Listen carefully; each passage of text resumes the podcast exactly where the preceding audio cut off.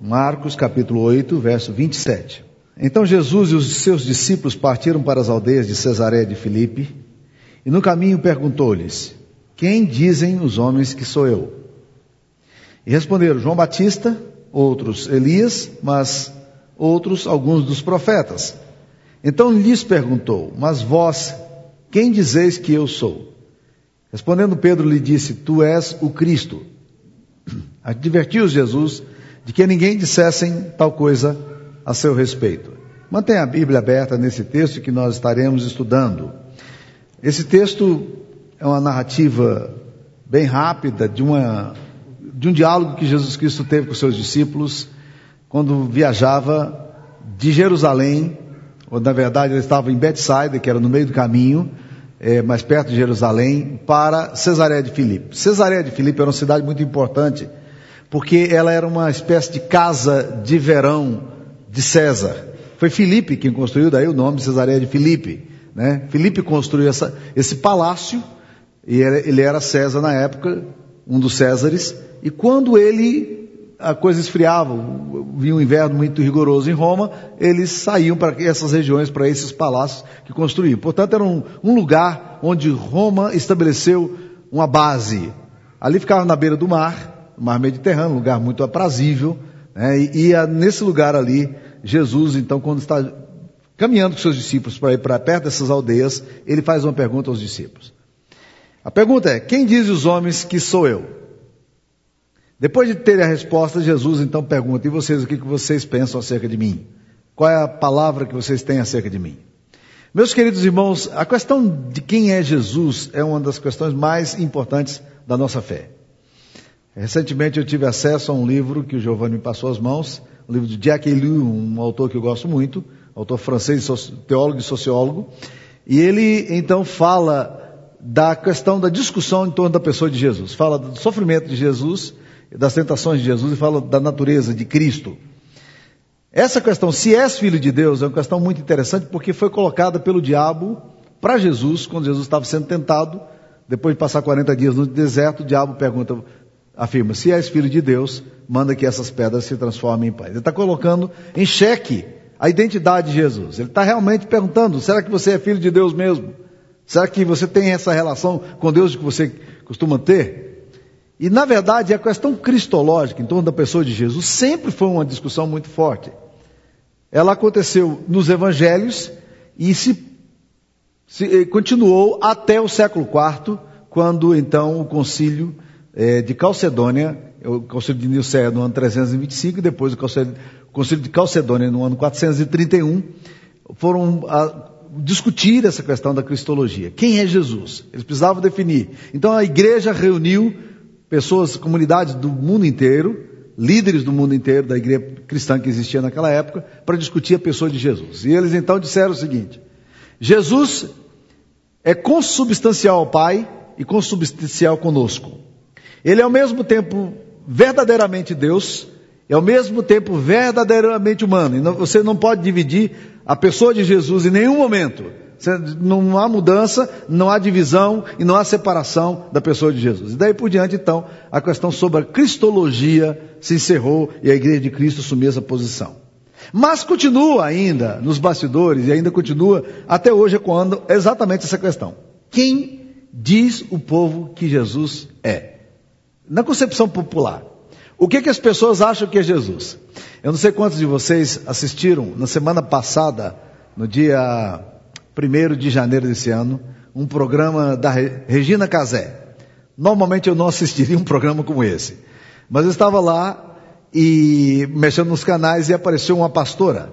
E a pastora então foi cantar ali no meio dos babalorixás no meio dos pais de santos e no meio dos místicos e gurus e videntes que dariam as, as cacetadas deles para 2012. E aí virou aquele balaio de gato. Já ouviu essa expressão? O pessoal da roça usa muito essa expressão. Balaio de gato, balaio era um, uma, uma, uma coisa, uma vasilha grande que tinha na roça, feita de palha, e que ali, então, quando eles, eles botavam gatos juntos, você imagina o que acontece quando você bota cinco, seis gatos junto no meio do balaio. Uma confusão tremenda. Foi exatamente o que aconteceu no programa da Regina Casé. E a pastora cantava, os babalorixás cantavam, ninguém sabia exatamente o que estava acontecendo, né? E tudo era a mesma coisa. Tá tudo ok, tá tudo ótimo. É essa concepção popular que é complicada para nós. Jesus está perguntando: o que, que o povo diz que é o filho do homem?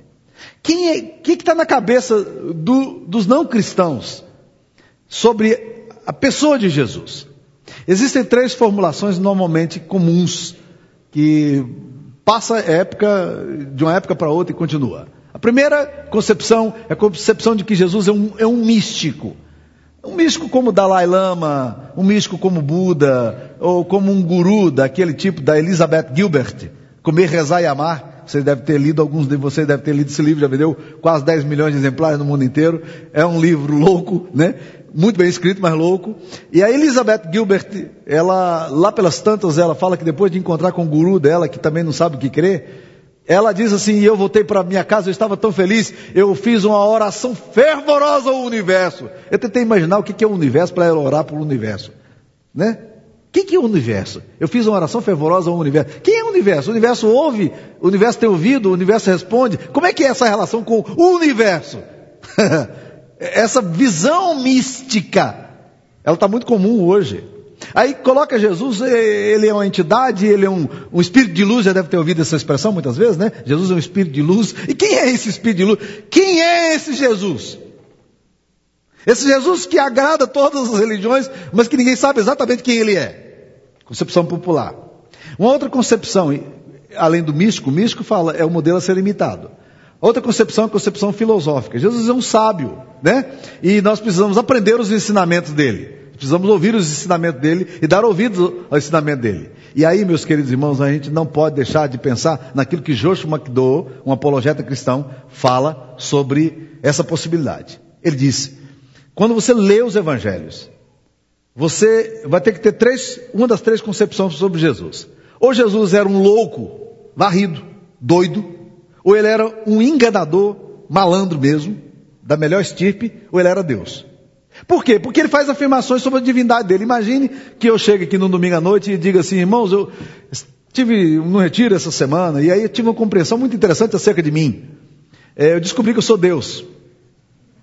É, metade de vocês provavelmente que tem bom senso sairia. A outra metade que tem bom senso, mas é misericordiosa, diz: vamos ver onde é que vai chegar esse negócio aqui. E a outra metade, muito provavelmente meus líderes e os presbíteros da minha igreja, estaria aqui, junto com os médicos da igreja, sentados aqui me esperando, dizendo, pastor, a gente está precisando afunilar um pouco mais os exames médicos do senhor, porque nós temos um bom psiquiatra aqui na igreja, né? Você está entendendo o ponto? Quando Jesus disse que ele era Deus, e a coisa foi tão radical, ele um dia chegou perto de todo mundo e disse, eu, eu e pai somos um. E a Bíblia diz que os judeus pegaram pedra para apedrejar Jesus. A família de Jesus achou que Jesus estava delirando. Um dia, Maria veio com seus irmãos e disse: Vamos embora, vamos embora, embora, porque está ficando doido.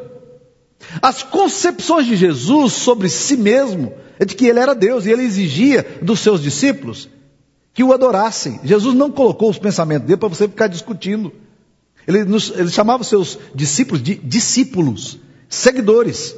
É para seguir o que ele falou, não é para discutir as ideias, portanto não se encaixa dentro da categoria de filósofo ou sábio. Filósofo ou sábio joga as ideias e você depois para e diz: vamos discutir as ideias aqui do filósofo. Jesus, ele é Deus, ele se declara Deus. Ou então ele era um enganador, do tipo do Henri Christ, né? Bem conhecido personagem brasileiro aí, que vai nas televisões, todo mundo ri dele, e alguns acreditam nele, e outros ninguém sabe o que pensa acerca dele, mas fica aquele maluco ali, né, rodeado de mulheres, dizendo que é assim que tem que deixar prole para as gerações futuras, porque é um doido querendo deixar filhos doidos também. Então, essa concepção maluca está aí também, gente. Mas Jesus exigia adoração, então não se encaixa dentro da categoria de filósofo. Nós não podemos pensar em Jesus dessa forma. Mas é uma concepção popular. A concepção popular do místico é, é um modelo a ser imitado. Do filósofo é, o pensamento dele precisa ser discutido. Mas Jesus não chamou você para discutir os pensamentos dele. Ele está chamando pessoas para serem discípulos dele. A terceira concepção popular é uma concepção que se encaixa numa outra categoria. Jesus é um profeta. Ele, ele, é assim um homem que tem umas coisas de Deus, uns rasgos divinos, e ele fala em nome de Deus, então você tem que ouvi-lo porque ele, ele tem uma palavra de Deus, ele sabe algumas coisas dos céus, então nós temos que ouvi-lo porque ele é boca de Deus. Gente, quantos profetas já surgiram na história da humanidade? Você sabe que até o islamismo, os muçulmanos, creem que Jesus é um profeta? Eles acreditam que Abraão, que Jesus, depois de Abraão, é o maior dos profetas que existiram. Ele crê, eles creem nisso aí. Que diferença faz você crer que é um profeta ou não? Ah, você provavelmente se conversar com algumas pessoas espiritualizadas hoje em dia, eles vão dizer Jesus é um espírito de luz, ou é um profeta, um, um, um, qualquer coisa. Quem diz o povo ser o filho do homem? Hum, as concepções populares vão disso aqui. João Batista, outra Elias, alguns dos profetas. Algumas pessoas dizem, eles estavam falando que Jesus era a reencarnação. Não. Os judeus não criam em reencarnação. Essa concepção é uma concepção oriental, é da China. Os cristãos nunca pensaram nessa questão de reencarnação. A Bíblia nunca usa esse termo, tá? Os cristãos creem em ressurreição, os judeus creem em ressurreição. Portanto, eles estão pensando na possibilidade, assim como Herodes pensou, de que Jesus pudesse ali ter, ser uma manifestação, uma ressurreição de João Batista, uma ressurreição de Elias ou de algum dos profetas, Jeremias, quem sabe, assim por diante. Depois que eles dão essa resposta evasiva, porque essa é a resposta popular, Jesus volta para os discípulos e diz: Tudo bem, agora eu quero saber qual é a posição de vocês em relação a mim. O que que vocês dizem a meu respeito? O que que vocês pensam sobre mim? E aqui, meus queridos irmãos, existem duas coisas que nós precisamos considerar. O texto de Mateus, um texto correlato, que é, registra o mesmo evento que está acontecendo aqui, diz que quando Jesus perguntou isso aos discípulos, o que, que vocês dizem acerca de mim? Pedro disse, tu és o Cristo, o Filho do Deus vivo. Jesus diz para ele, bem-aventurado é Simão Barjonas, porque não foi carne nem sangue quem tu revelaram, mas meu Pai Celeste. É interessante, meus queridos irmãos, pensar nesta afirmação de Jesus. Quando Pedro responde corretamente, tu és o Cristo, o Filho de Deus vivo, Jesus disse, isso é revelação do Pai. Só quando Deus revela-se a nós, nós podemos entender de fato quem Jesus é, como a Bíblia Sagrada nos diz que Ele é. Então nós precisamos de uma compreensão que vá além da nossa mente, mas que vá numa compreensão dos céus para nós. Eu estava uma vez falando de Jesus a um rapaz, e ele então, falando de uma série de concepções sobre Jesus, eu li esse texto para ele. Eu falei, meu querido, nós precisamos entender o seguinte: Deus tem que revelar isso ao seu coração. Você precisa entender isso, e Deus, o Pai, tem que revelar isso a você. Eu não posso abrir sua mente e colocar isso no seu coração. O Pai Celeste tem que fazer isso. Ele me contou que durante semanas ele passou pensando naquilo que eu havia falado para ele e pedindo a Deus revela a mim, Senhor. Quem é Jesus? Revela a mim quem é Jesus. Pedro diz duas coisas. Tu és o Cristo. A palavra Christos, ou Cristo, ela, ela é o correlato da palavra Messias, Massaia, no hebraico. Quem, quando Pedro faz a declaração, tu és o Messias, ele está dizendo assim, eu entendo que o Senhor é aquele que Deus disse que enviaria para ser o servo sofredor, para morrer por nós. O Senhor é aquele que foi prometido desde os tempos antigos e que haveria de cumprir-se na história. O Senhor é a revelação do Pai na história. Jesus disse: Está certo, Pedro. Essa afirmação é correta. Mas ele faz outra afirmação dizendo: Tu és o Cristo, o Filho do Deus vivo. E quando ele fala isso, ele está dizendo: Eu entendo quem o Senhor é, eu entendo a divindade do Senhor. Entenda o seu papel. E Jesus diz uma coisa interessante, Mateus registra isso, diz que quando Pedro fez essa declaração, Jesus olhou para ele e disse: Sobre esta pedra eu edificarei a minha igreja. A minha igreja será construída sobre a compreensão da minha natureza, daquilo que eu sou. Eu sou o Cristo, eu sou o Filho do Deus vivo. E Jesus trata de reafirmar isso. Isso é muito importante para nós, meus irmãos, porque não é fácil a gente, a gente entender isso. Há dois exemplos na Bíblia que nos mostram como, como essa compreensão nem sempre fica claro no nosso coração. Uma delas é, foi de um homem que foi tocado por Jesus, o cego de nascença, e está registrado em João 9. Diz a palavra de Deus que quando ele foi curado, ele era um, um cego comum, vivia lá no templo, todo mundo conhecia esse homem, assim como nós conhecemos loucos e doentes da nossa cidade. Ele vivia pedindo. Então as pessoas sabiam que era aquele menino. Cresceu ali, era um moço, vivia ali. Todo mundo sabia que ele era um cego de nascença. Um dia Jesus para perto dele, toca nos seus olhos e opera um grande milagre, recuperando a visão dele. E ele vai embora. Logo em seguida, começa o burburinho na cidade. Aquela, aquele comentário, olha, você soube, olha, fulano de tal está curado, um, alguém tocou nele, ele está curado, ele está conseguindo ver. O que, que, é isso, rapaz? Não, tá, ele está vendo, ele, ele foi curado, alguém tocou nele. Aí os líderes religiosos se aproximam, com enorme suspeição, e perguntam para ele. Dizem para ele, dá glória a Deus. Quem foi que te curou? Quem foi que fez isso em você? Quem foi o homem? Ele diz, ah, eu não sei não. É um homem chamado Jesus. Ele me tocou e eu estou vendo. Aí ele diz assim: esse homem é pecador. Ele diz: olha, se é pecador, eu não sei. Eu sei de uma coisa, eu era cego, agora vejo. Os líderes religiosos não se deram por convencidos. Chamaram os pais e perguntaram para ele, para os pais: esse menino era cego mesmo? Claro que ele era cego. Viveu aqui a vida toda. E disse, mas o que, que ele está falando sobre Jesus? Disse, vai lá e pergunta para eles. Com medo dos judeus, você vai lá e pergunta para ele. Voltaram para perguntar para o rapaz. O que, que é esse homem que fez em você esse milagre? Quem é ele? Ele disse, olha, quem é ele eu não sei. Eu sei que, que eu acho que ele é um profeta. Ele é um profeta. Olha a concepção popular. Está vago na cabeça do jovem.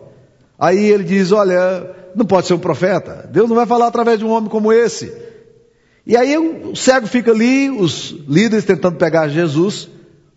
Aí numa hora Jesus se encontra com ele e pergunta para ele: Você crê no Filho do Homem?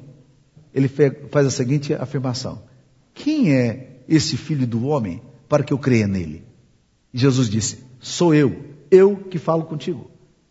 Ele disse, e a Bíblia diz que ele naquele momento disse: Eu creio, Senhor, e o adorou. Ele caiu de joelhos diante de Jesus e Jesus aceitou a adoração por causa da divindade dele.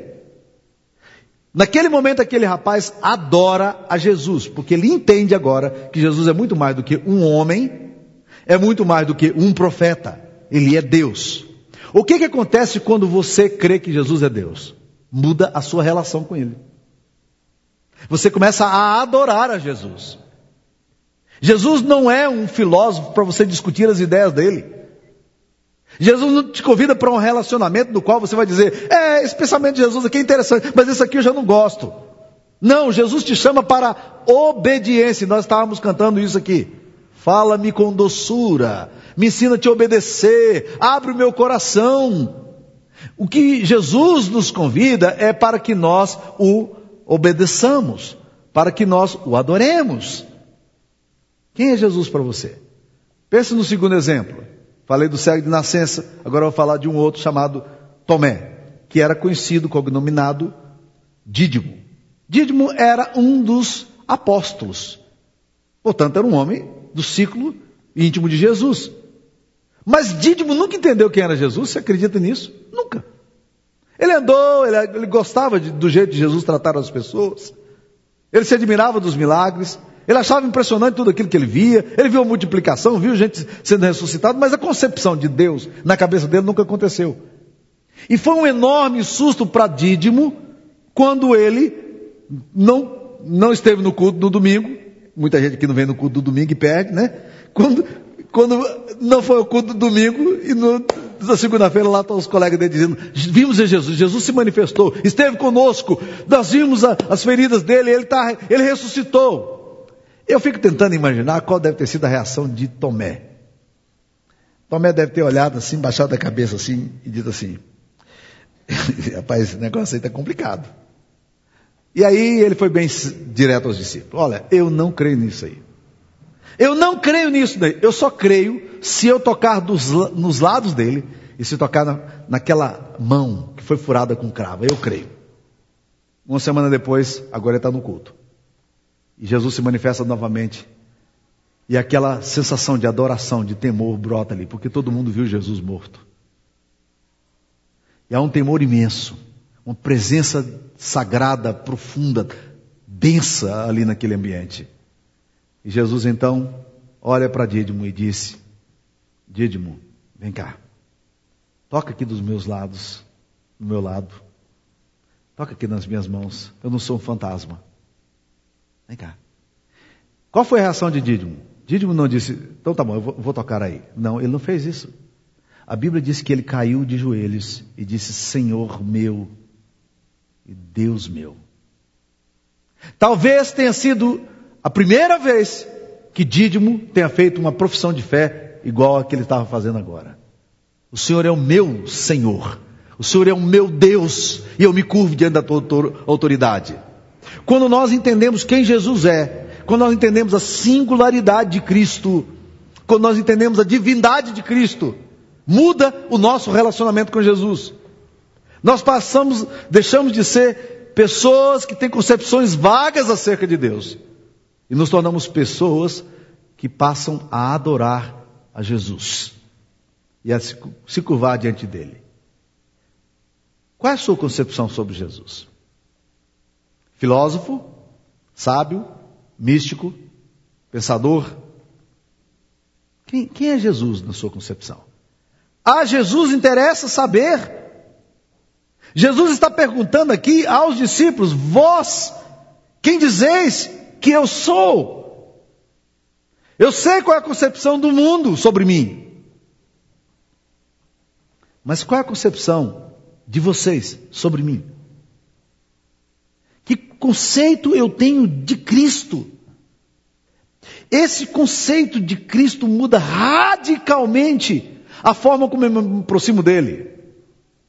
Meus queridos irmãos, nós temos uma espiritualidade extremamente atraente nos dias de hoje. Uma espiritualidade que diz o seguinte: não, eu vou servir a Deus do meu jeito não serve.